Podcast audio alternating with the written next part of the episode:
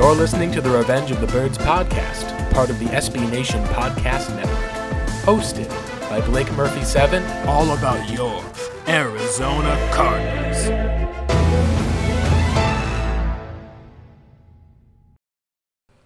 Hello, welcome in. This is the Revenge of the Birds podcast coming to you. Uh, should be up late on a Wednesday night after the Arizona Cardinals have had their first game of the season against the Tennessee Titans.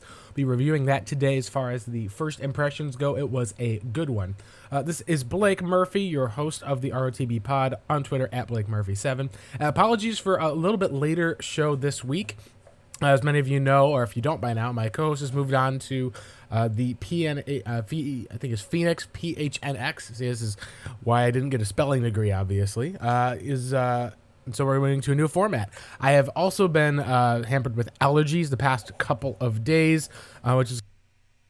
And then you could also hear, probably in my voice, there's been a bit more of a nasal tone uh, due to the fact that I've been having some allergies. Uh, made sure I got tested, not COVID positive, fortunately, so just been a bad case of the allergies as far as why I haven't um, utilized my voice as much over the past few days. But we're good with that now, and we're good to also talk about a Cardinals victory coming off of a thirty-eight to thirteen walloping of the Tennessee Titans. As far as expectations going in, uh, you always take a look at what are kind of the predictions, what are the things that were right, what were the things that were wrong. I think it was pretty much went without saying that the Arizona offense was good. They put up points. They did what they were supposed to. Kyler Murray took a step forward. We saw an efficient rushing and receiving game. We also saw this was a bad Tennessee defense. They had one sack of Kyler Murray all day. Their pass defense looked like they struggled to be able to keep up with Christian Kirk. It looked like that they had good coverage on DeAndre Hopkins. He still was able to get his, starting with a wide open pass to begin the game from Arizona. And we saw on the other side, however, a bit of a difference. There were questions about the Arizona defense, specifically with their cornerbacks. Were the likes of Byron Murphy and Marco Wilson going to be able to step up? Could Robert Alford get back to form? Well, I think at least the two of the questions that we thought of were pretty much stand forward. Robert Alford stayed healthy, got through the game, and Byron Murphy looked like a franchise corner out there. The question was going to be Marco Wilson and how would their young linebackers do against what seemed to be a pretty potent Tennessee offense. I have to say, the thing that I did not expect, and I would have to say most people did not expect, was just how bad Tennessee's offense looked. Now, Uh, granted, I believe this was Arizona Sports' John Gambadoro talked about how the Tennessee Titans have not had a lot of time to gel offensively this offseason. They have had Robert, uh, I should say at least, um, I should say, excuse me, Ryan Tannehill has been out through the COVID protocols. Julio Jones has had time being injured. And there was a double knee surgery for A J. Brown. Now, what I think a lot of people expected was it to be the Derrick Henry show, and we saw the Cardinals treat things in a little bit differently than maybe some would have expected with their new rookie first-round pick, Zaven Collins. Collins was uh, a man who essentially played part of the time for the most part. That was one of the focal points.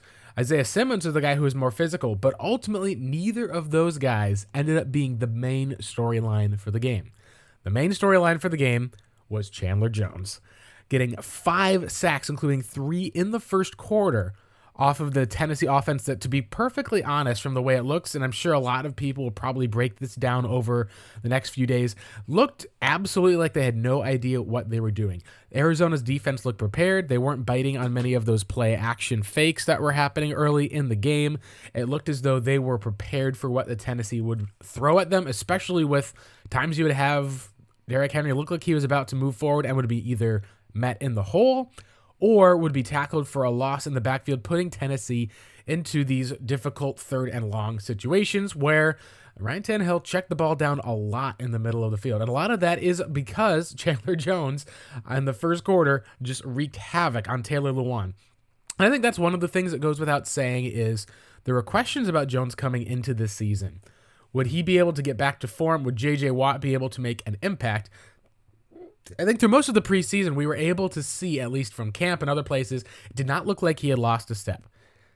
In fact, it looked like last year something was maybe a bit off to start as he played a multiple backup tackles to start two thousand twenty and ended up essentially having a bicep tear, left the season. Perhaps he did originally tear some of that bicep and then it tore worse and they decided to get surgery then. Perhaps, you know, perhaps he just came into camp and with the pandemic and everything, wasn't quite in shape for the most part. Either way, Chandler Jones has come in like a madman. He leads the N F L currently in sacks and is on pace to break. Uh, he's obviously not going to be on pace for, you know, five sacks a game. That is uh, would be probably an, an unbelievable stat.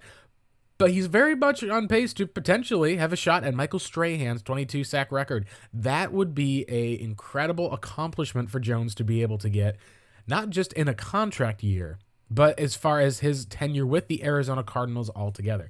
And I think that the impact of seeing how when the Cardinals pass rush has had player like Chandler Jones, who's healthy, who's effective, we've seen that team can, teams can know how to deal with that. You look back at the two thousand eighteen season when Jones is lining up as a defensive end.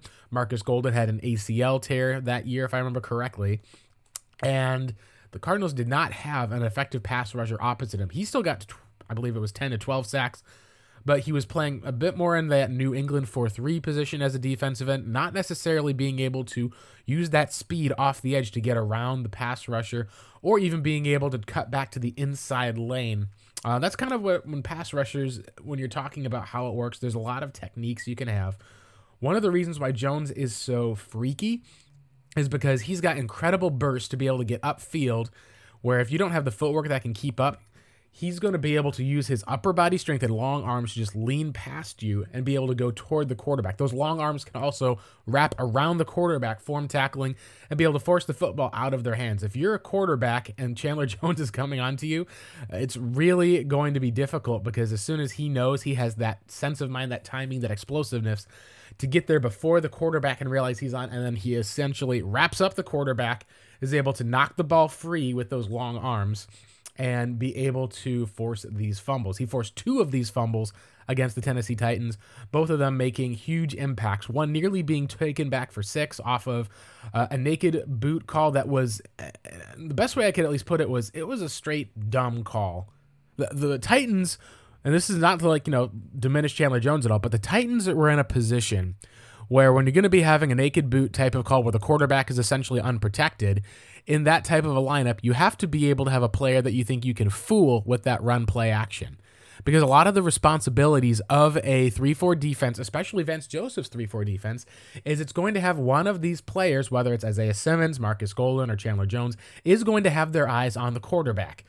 And that means that you're going to be hunting down. So if you're a guy who is, say, your responsibility is Marcus Golden, your responsibility, at least, is to be able to watch the run. And if they run to the right, all right, Chandler's the one who's been watching the run. You've got Isaiah Simmons as a linebacker behind you if you're Marcus Golden, where you don't have to worry about some of these passing lanes. Or if you go after the quarterback, and turns out uh, the best example I can think of this is uh, a few years ago, the Cardinals were playing in two thousand, and I believe it was, I want to say two thousand seventeen, Uh, they were playing the Dak Prescott-led Cowboys on Monday Night Football.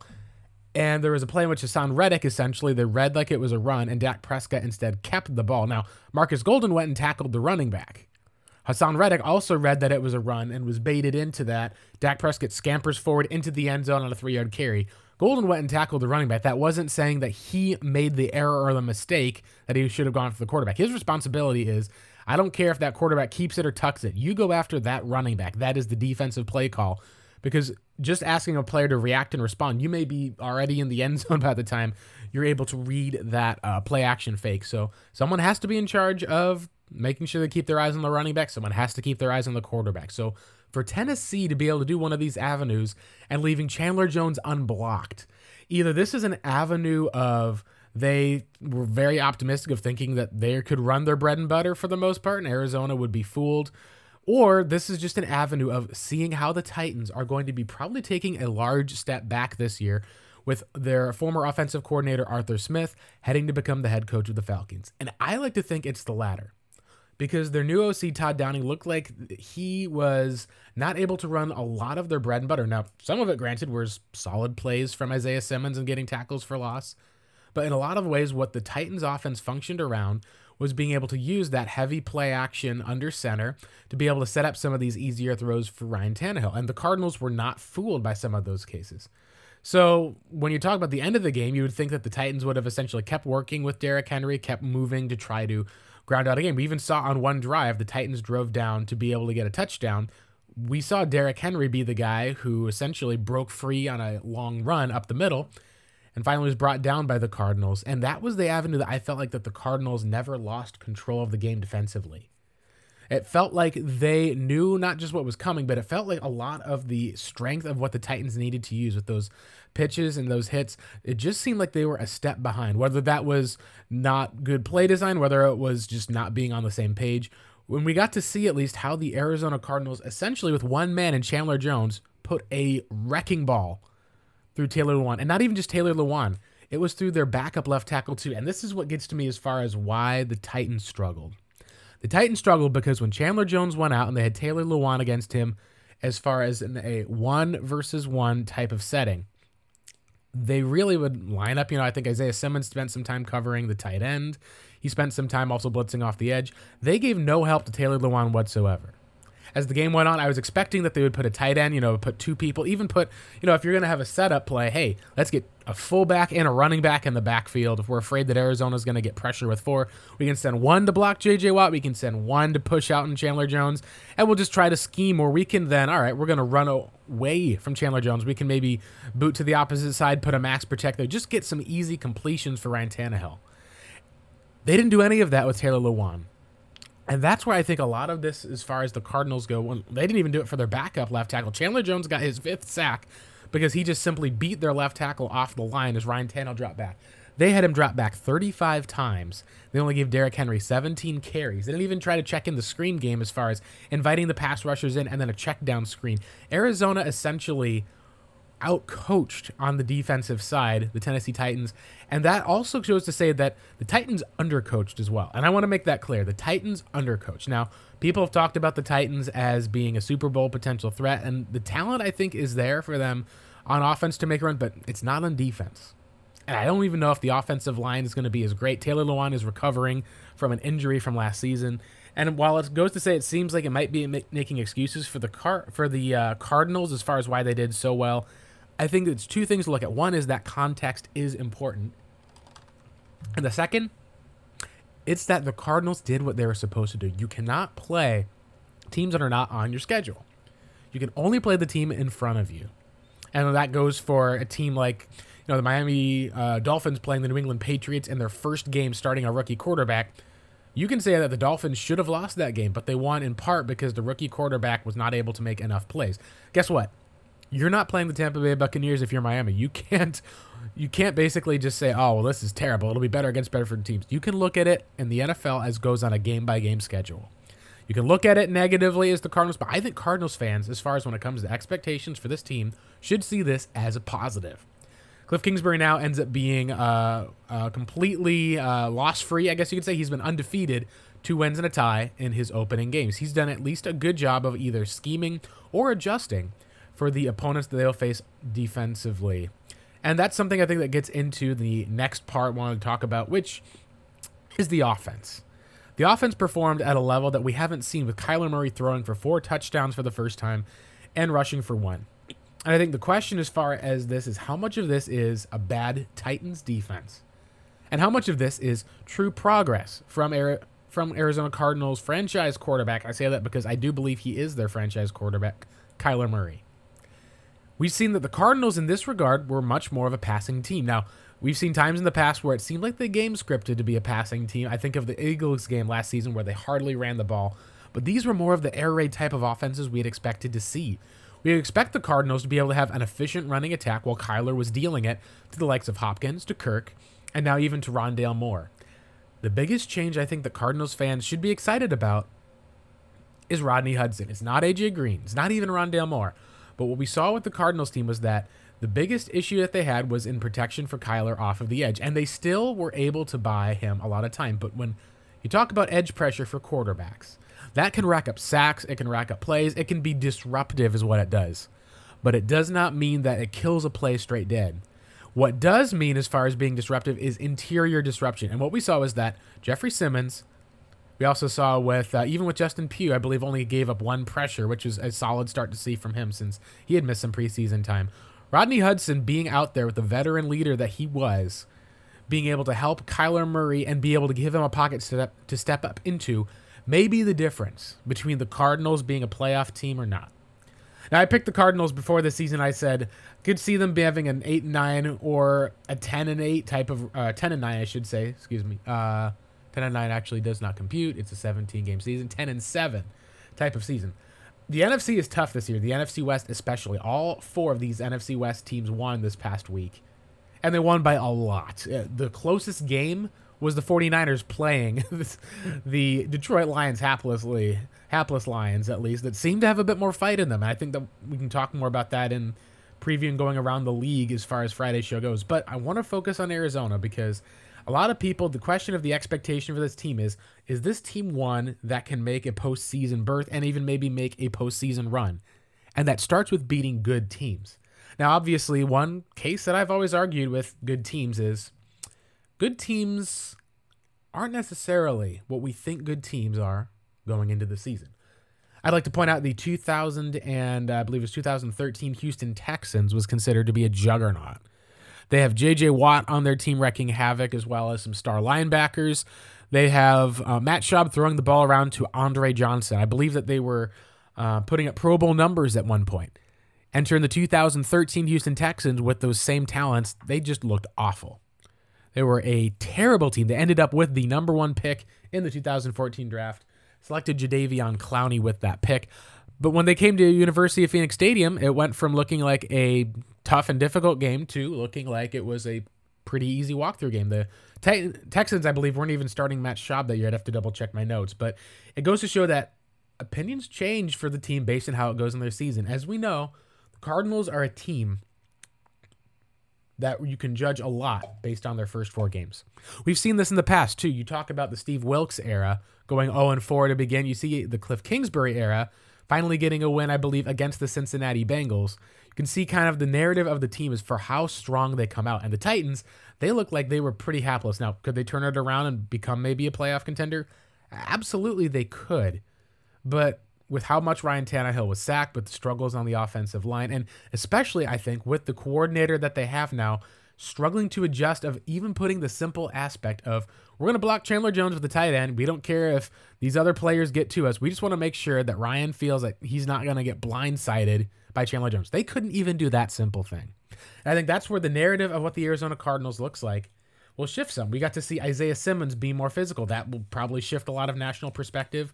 A lot of people may come and say, hey, like, what's the deal with you and Isaiah Simmons? You've been doubting. And I don't think it was even that. I think that the question at least has been, as far as with the Cardinals, has been the idea of team building. So they brought in Isaiah Simmons, brought in DeAndre Hopkins, and we see in two thousand nineteen Hopkins getting fourteen hundred yards. We also see the Cardinals not playing Simmons at all. I think that the reason why I argued for the likes of, hey, take C D Lamb over Isaiah Simmons is not because it's going to... That, Not because it's going to be built around this aspect of, well, this player over this player. You, you want to have all these different types of players work out. But from a team-building approach, Arizona went on to add two additional pieces in Rondale Moore and A J. Green to their offense because they didn't have that second receiving threat, as we saw, or even maybe a third receiving threat who was able to take some pressure off when Christian Kirk ran into some struggles late in twenty twenty. I think that with Isaiah Simmons showing that level of physicality and the usefulness of being able to move around, I think it's one of the options where Arizona should look positively. Because they're finally, I think in some cases, having a proper plan for development. Simmons was supposed to be out there week one and was coming out of camp going to be getting a lot of attention. Well, he ended up coming out and getting burned two or three times. And maybe there was a confidence hit. Maybe it was an avenue where all of a sudden Arizona needed to, you know, take a step back and say, all right, what, what is this guy's strength? Maybe we need to not necessarily put him as a straight outside linebacker. Uh, maybe we can't just put him out there as an edge rusher. Maybe we have to have time so he can learn these positions and then be able to see it as more of a twenty twenty-two emergence. And so far, Simmons has been, as advertised, what people thought he was going to be in twenty twenty. He led the team in tackles for loss. He ended up having, uh, I believe, he led the team in tackles. Uh, he didn't actually have a tackle for loss, but he had two tough tackles on Derrick Henry. One of those right on the goal line, preventing him from getting in. Where it's like Henry, you normally you see him bounce off some of the guys. Well, Simmons, being built like uh, you know Captain Freaking America, this sort of super soldier, just stops him dead in his tracks. Hold him. Now Titans still scored on that drive, but it really ended up showcasing a lot more of this physical avenue that we haven't quite seen yet of Isaiah Simmons that many projected he could have in the N F L. And that's kind of the case it comes to with projections. Some players are easy projections, and it just takes some time, and some have an instant impact right as soon as they get onto the field. And that's what I think we're seeing so far from Arizona's rookie class. We're seeing both a plan for the Cardinals, and we're seeing essentially proper usage for the rookies. This is something that I think we have not seen since uh, the likes of Budda Baker in two thousand seventeen, where Budda Baker was a player that a lot of people were hoping to pair with Tyrann Mathieu long-term. Well, you got two guys with similar skill sets. You can kind of pair those two up, see how it goes. But seeing how later in the year Budda Baker went from this special teams pro bowler to essentially playing that Tyrann Mathieu role. We saw Mathieu not having to be someone who could, you know, have to be back there in coverage. He seemed like, I think, in two thousand seventeen, coming off of injury, playing all the snaps. They ended up putting Budda Baker out there and having him be more of the cover guy, and Mathieu was allowed to be kind of this knife in the box. And that was one of the avenues of where we saw proper rookie development. We didn't see it with the likes of Kimdichie. We saw how the Cardinals put Brandon Williams out there on an island, didn't have any other veteran corners that were able to be played. We've seen how in the past, they even took their young linebackers, at least for the most part, and had issues with developing, Haason Reddick being the foremost of these. What did we get on Sunday instead from this Cardinals coaching staff? We got to see Zaven Collins be in, and as far as the run defense goes, finishing with the highest P F F grade for a rookie linebacker, and was out on the nickel down. So if Isaiah Simmons is plugged into the defense, is fine in coverage, and Zaven Collins is your kind of run stuffer, and he's not quite there as far as dropping back into zone coverage or the reads, guess what? Jordan Hicks is there. You actually have a veteran that he can learn from while still making an impact. And I think that impact was clearly seen in the run game against Derrick Henry, and even on some pass rushes where Ryan Tannehill had to step up to run away from uh, the likes of Zaven Collins, who was hunting after the quarterback. I believe one of those turned into a sack up front. And then when you get to their second round pick and their fourth round pick, Marco Wilson, he did well. He had a pass breakup and was on Julio Jones, who maybe isn't quite back to form, but a lot of the offense, it seemed, was very much a struggle for Ryan Tannehill. There was comeback routes he tried to throw. There was just not as much as far as for deep t- drops that he had, or being able to try to get an extra step on Wilson deep. He did a good job with being able to use those arms as a pass breakup, being able to use the closing speed. But they also had Robert Alford out there.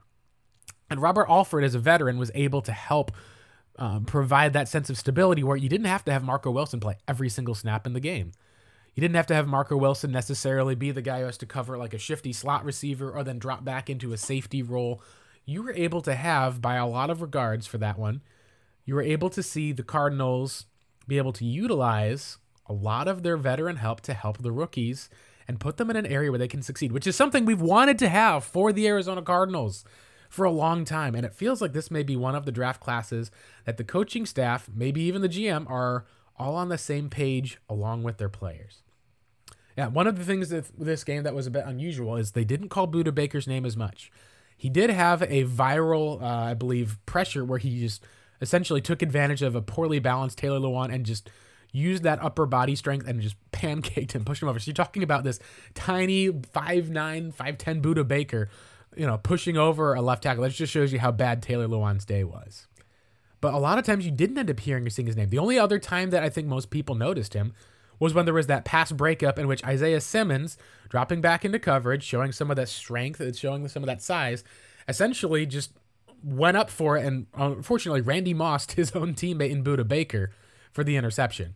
That was about it. I think part of the thing is people may say, well, what happened to Budda? Where is he? I think some of it is that Budda is in a spot now at the Cardinals where they can allow him to be able to stay back in coverage and be able to provide some of that deep safety help along with Jalen Thompson, so that Marco Wilson isn't put on an island. They do clearly trust Byron Murphy to be able to be put and take that step as a corner.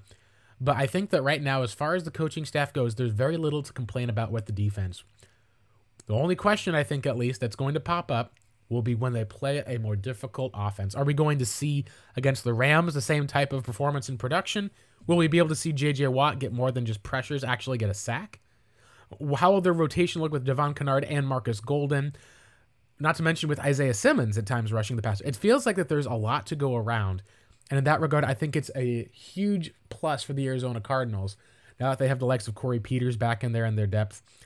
And I do really got to say, the there's not too many things as far as for disappointments. I'll get into those at the end of this podcast here. I think the only real disappointments that we've had so far for the Arizona Cardinals is that that first quarter and how it started showed a bit more of that twenty twenty struggles that we had seen. There was some issues as far as communication, burning a timeout. We also got to see, you know, a false start that happened from Darrell Daniels, their third string tight end. And we saw some of these avenues where Kyler was pushed back into third and long and had to scramble, bail the pocket to his right. Now that's where that all ended. Now let's talk about the offense, because this is what people are looking at this year. This is the focus for the Arizona Cardinals. A lot of people underestimated this defense. I think the biggest one would be the um, Football Outsiders and their D V O A. They thought the Cardinals having a close to top ten D V O A defense last year was unsustainable. You know, they had a really good season from Haason Reddick despite Chandler Jones being out. You know, they end up kind of adding a few pieces at least to the puzzle, but I think they thought that they just kind of overperformed a bit. And I think a lot of people see last year and recognize that was the floor for this Cardinals defense. This year, it may be the ceiling. Now, perhaps that changes in a year as far as when you look at how the defense is constructed.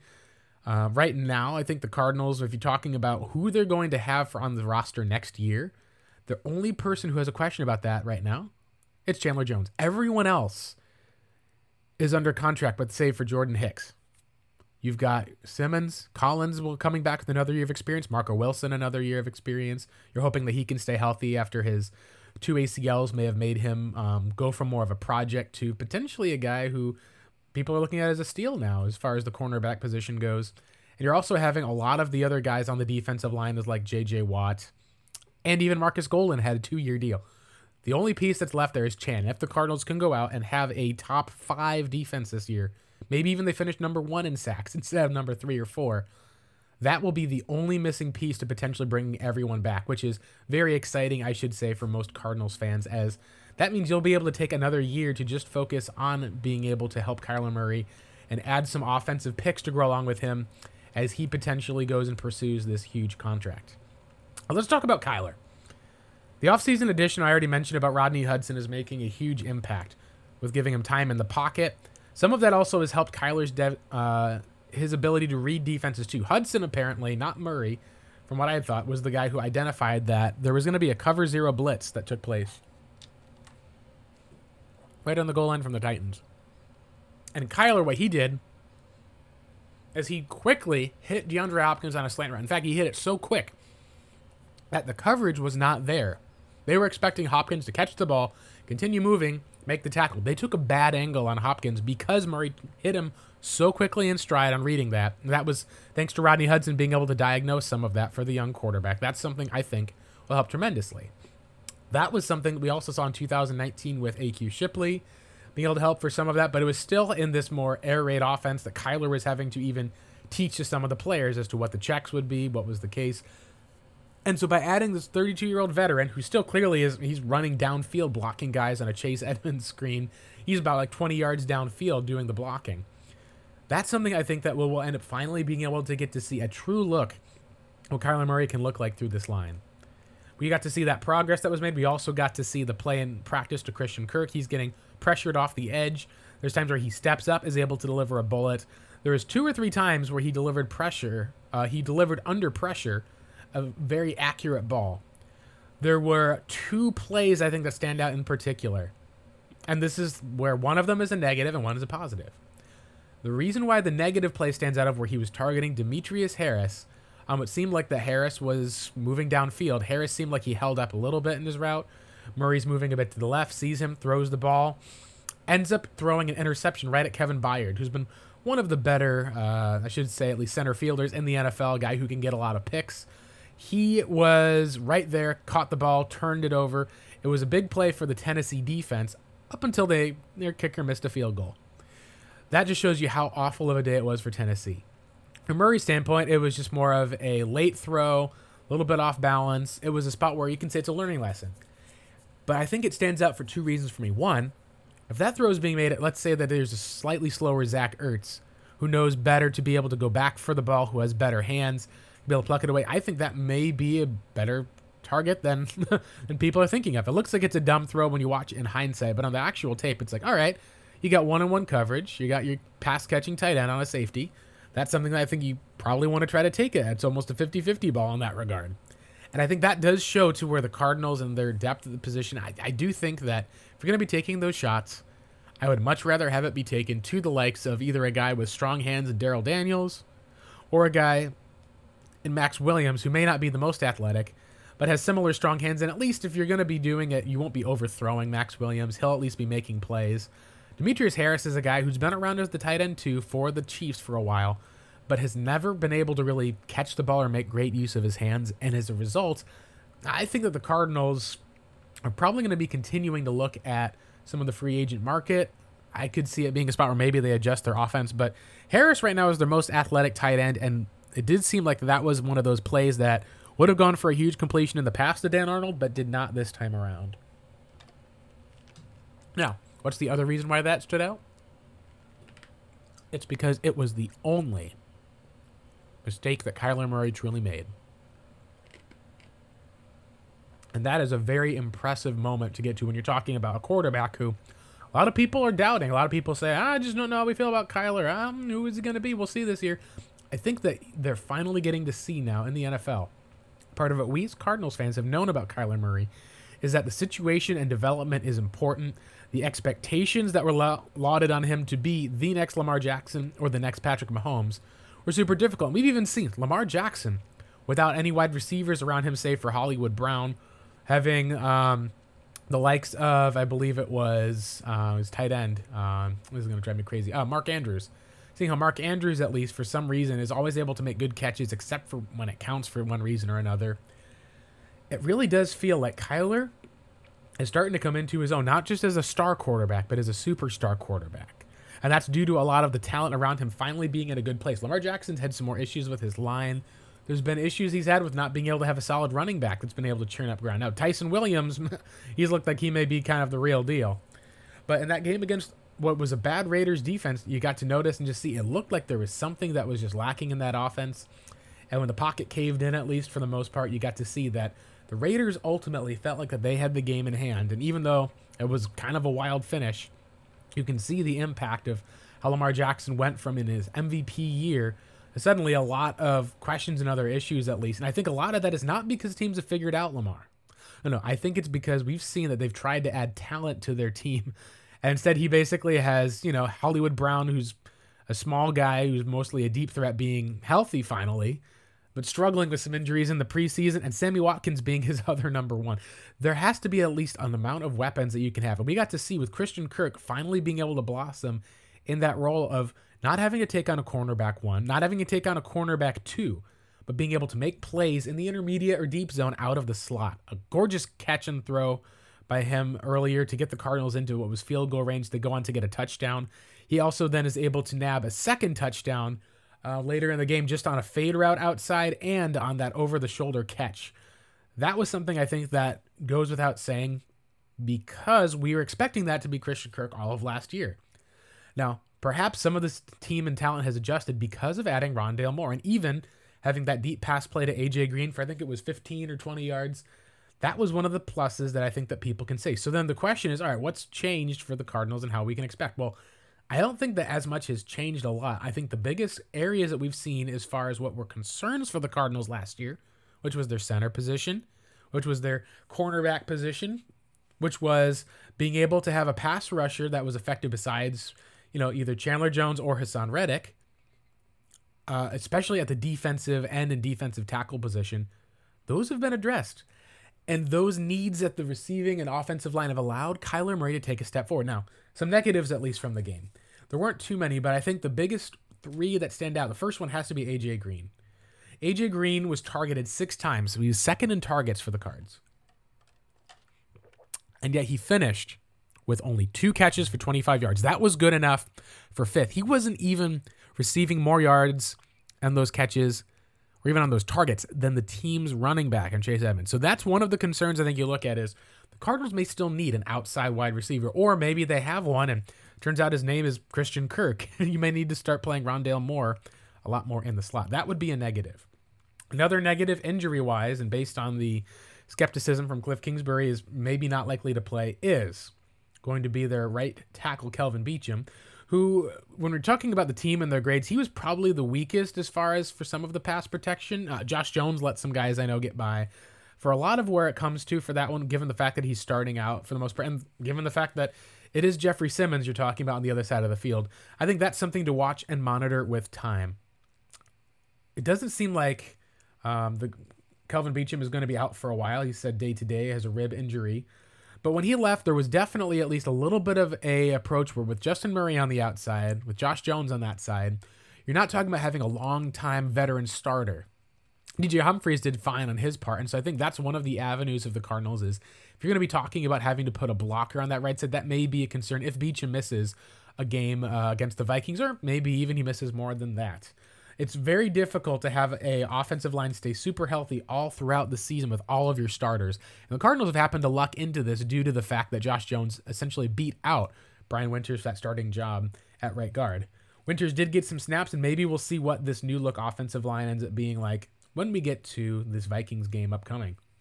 The last one, of course, with Matt Prater missing a field goal that was maybe not a chip shot, but you want to see someone make it in that forty, forty to fifty-yard range.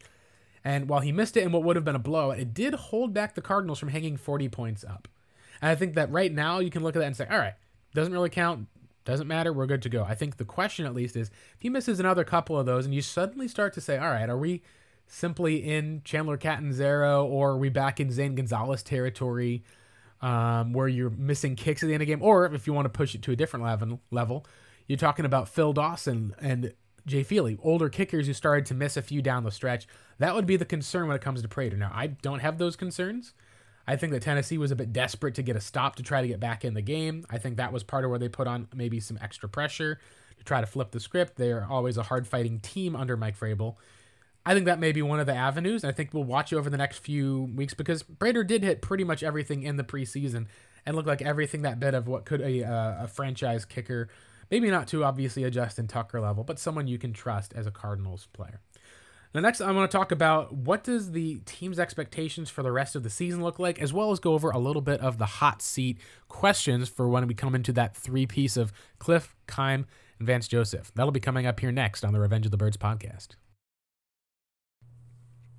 And we're back on the Revenge of the Birds podcast for the final segment of this uh, Thursday edition of the show. Again, uh, thanks again for your wait and patience in the delay this week as I uh, was battling at least allergies and a virus, uh, not COVID fortunately, but uh, did end up having some issues with my voice where I wasn't really able to record until this Thursday, uh, the time I'm recording this. Uh, we'll be having as well a Friday show at noon. I'm hoping to be able to make that more of a weekly segment, uh, being able to preview that game, being able to have a live stream for you as well. That'll be located at R O T B Pod. Uh, let's finish and talk a bit about team expectations for the Cardinals, as well as a bit of a focus on, you know, how much of this idea of a must-win season or a hot seat is there for Steve Keim and Kliff Kingsbury. And I think the best way to start about all this is that we still have to take things on a weekly basis. Uh, the Arizona Cardinals, as we looked over the season, have had times where they've gotten off to a four and oh start only to crumble miserably. There's other times that we've seen them essentially get off to what seems like it'd be an incredible nine and one start and then have health and other issues seem to derail it, such as two thousand fourteen. I think that the biggest question that people have is, is this Cardinals team a ten-win team? I think that the answer to that is that they should be. That's what people said going in. Uh, I was one who said I think that they could go eight and nine or nine and eight, depending on the rest of the division. But there's really only one way to go from here as far as the Cardinals go is if you beat an opponent that you weren't supposed to beat, you need to make sure that you can take care of opponents that you're supposed to take care of. As we saw with the Arizona Cardinals in two thousand twenty, they could not take care of a team in the New England Patriots or a team in the Niners, a team in the Panthers, a team in the Lions, on and on and on. There was just enough teams that they lost to that they were not able to come up with the trip to the playoffs. And I think that the way for the Cardinals to be able to get to the playoffs ultimately is, and this is probably the easiest way, for them to be able to make a huge impact on this division, on this sport, on this entire Arizona fan base, is to try to go and win their division. Now, is that something that can be the expectation? No, it should not be, I think, for fans. And here's why. Because the Arizona Cardinals, after one game of beating a team in the Tennessee Titans, that is not a team that compares to the N F C West. They've got a great offense, but as far as defense goes, you're going to have to talk about how in the division for the Arizona Cardinals, you're going to be facing a Niners division that has a solid pass rush, if not maybe great, uh, outside of Nick Bosa. You're going to be facing a Seattle defense that's been retooled with better pass rushers. And you're also going to be looking at, in my opinion, a team that is returning a top defense and has now added Matthew Stafford to probably alleviate some of the issues that Jared Goff had. Think of a few years ago, Jared Goff went against the Bengals defense and struggled massively in being able to essentially win. So what does that mean for the Cardinals this season? I think that you could say the expectation for the Cardinals may have shifted. I think instead of a ten-win team, when you have that dominant of an opening, when you're that efficient on offense, when you're that uh, attacking on defense and holding up pretty well in the back end, I think that you can say, hey, this is a ten-win team, wins one more game they're supposed to. I think the expectation should be an eleven-win Cardinals team. Now, does that mean if they win ten games that you go ahead and dismiss everybody? I don't think so. But I do think that you're going to be looking at saying, is this Cardinals team underwhelming or did they impress? Right now, there's a plus one in that category for impressing. Now, what that means, of course, is over, I said the next four games, or I should say the first four games of the season are super important. I think that is going to be a key because expectations have changed. Now the Cardinals are expected to beat the Vikings, are expected to be able to go on the road to a ten a.m. game and beat the hapless Jacksonville Jaguars, who got essentially blown out by the Houston Texans. Maybe Houston's been a bit underrated with all of those veterans on one team being able to perform. But maybe it's a case of looking at week four and that matchup against the Los Angeles Rams. If you're the Arizona Cardinals and you can manage to win that game, then I think a lot of fans, you know, some fans say, I'll trade that for losing one of the next two games. I think at that point, if you can go out and beat the Rams before and oh, suddenly you're talking about a team that has a potential to be first place in their division after the first, you know, quarter, maybe first th- three point seven five, whatever it is now with the seventeen-game schedule part of the season. And that expectation, I think, that is raised is going to put a spotlight in a lot of ways, I think, on Steve Keim and Kliff Kingsbury, but especially on Kliff Kingsbury. Because you can at least argue that Keim has finally given him enough talent to be able to have a ten-win team or maybe an eleven-win team, even in one of the toughest, if not the toughest division in all of football. And as a result, I think there's going to be questions, maybe not about next year, but perhaps about the long-term longevity of Kliff Kingsbury if he gets the Cardinals to, say, you know, third place in the division, a playoff berth, but it ends up being a ten-win team. You look at this going, gosh, I felt like the Cardinals, you know, they blew out Tennessee and blew out those next two teams and, you know, barely lost to the Rams. I, I thought they were going to be, you know, an eleven or twelve-win team. For them to, you know, kind of get to ten wins and one of them, you know, is a, a win in the very end that, you know, kind of wasn't really counted because this team lost their quarterback. That's one of the things I think that you don't want to have. You want to be able to have assurances that you can see adjustments, changes, and much more of this dynamic approach from Kliff Kingsbury. As it stands from Sunday, I don't think we've seen that from Kliff yet. I think we've seen that from some of the talent added. Granted, a lot of it has been pushed into a lot of chips for this year and maybe next year for the Cardinals. Um, I think Steve Keim hitting on a draft class has been big, but there's still a lot of the evidence that, in my opinion, the Cardinals probably were about nine-win team last year, a team that should have made the playoffs. They had the talent to do it.